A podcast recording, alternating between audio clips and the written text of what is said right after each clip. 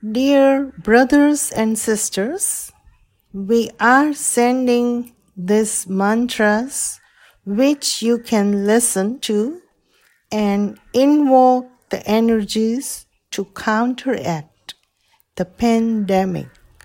Please don't be fearful, but have faith in God and Guru.